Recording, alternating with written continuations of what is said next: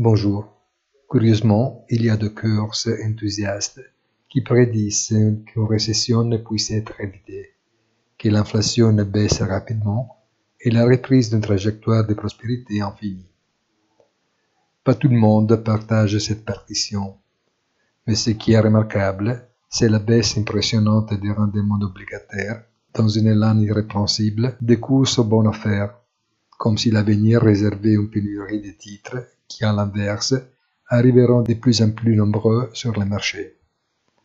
Mais du fort appétit des investisseurs ne peut que profiter les banques centrales, occupées avec la vente progressive de leurs portefeuilles. Bonne journée et rendez-vous sur notre site easytradunionfinance.it.